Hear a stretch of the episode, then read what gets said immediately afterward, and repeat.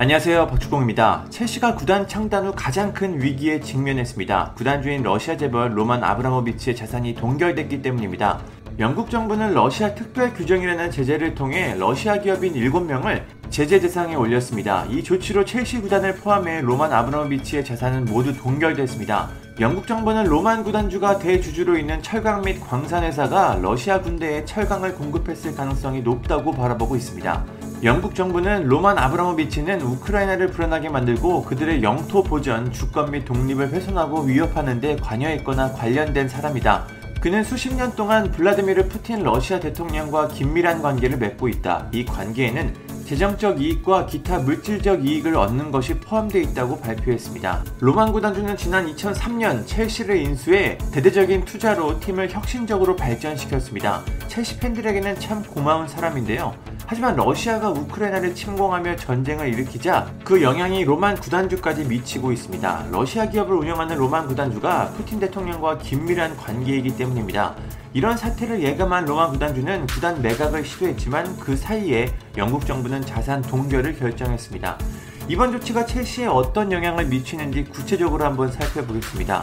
우선 가능한 것을 먼저 보면 경기는 진행이 가능합니다. 이건 정말 다행인데요.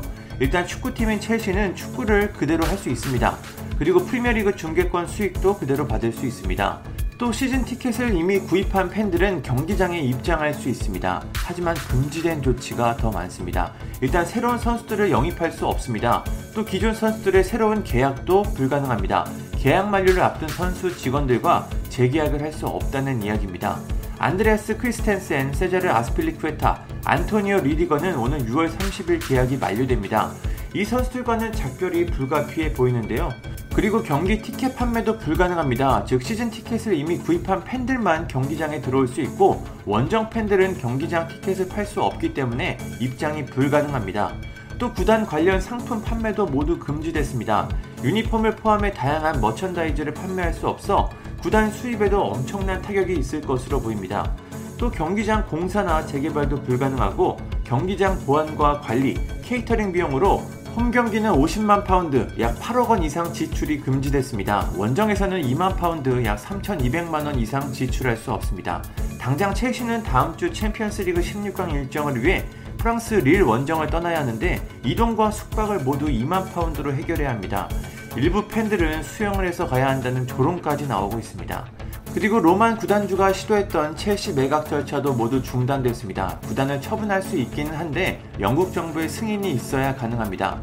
또 구단을 처분한다고 해도 그 수익금을 로만 구단주가 받지 않는다는 걸 증명해야 합니다. 물론 동결이 해제되면 수익금을 로만 구단주가 받을 수 있습니다.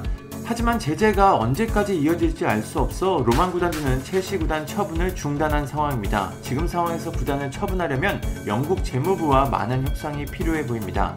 첼시의 현재 평가액은 30억 파운드, 약 4조 8천억입니다. 아, 첼시가 앞으로 어떻게 될까요? 이번 우크라이나 러시아 사태가 끝날 때까지 그리고 끝난 후에도 한동안 첼시는 제재를 피하기 어려워 보입니다. 그러는 사이 구단은 심각하게 흔들릴 것 같은데요. 최근 첼시 구단의 메인 스폰서 모바일 네트워크 회사 3는 후원 중단 의사를 밝혔습니다. 3는 매년 첼시에 4천만 파운드, 약 650억 규모의 금액을 후원하고 있습니다.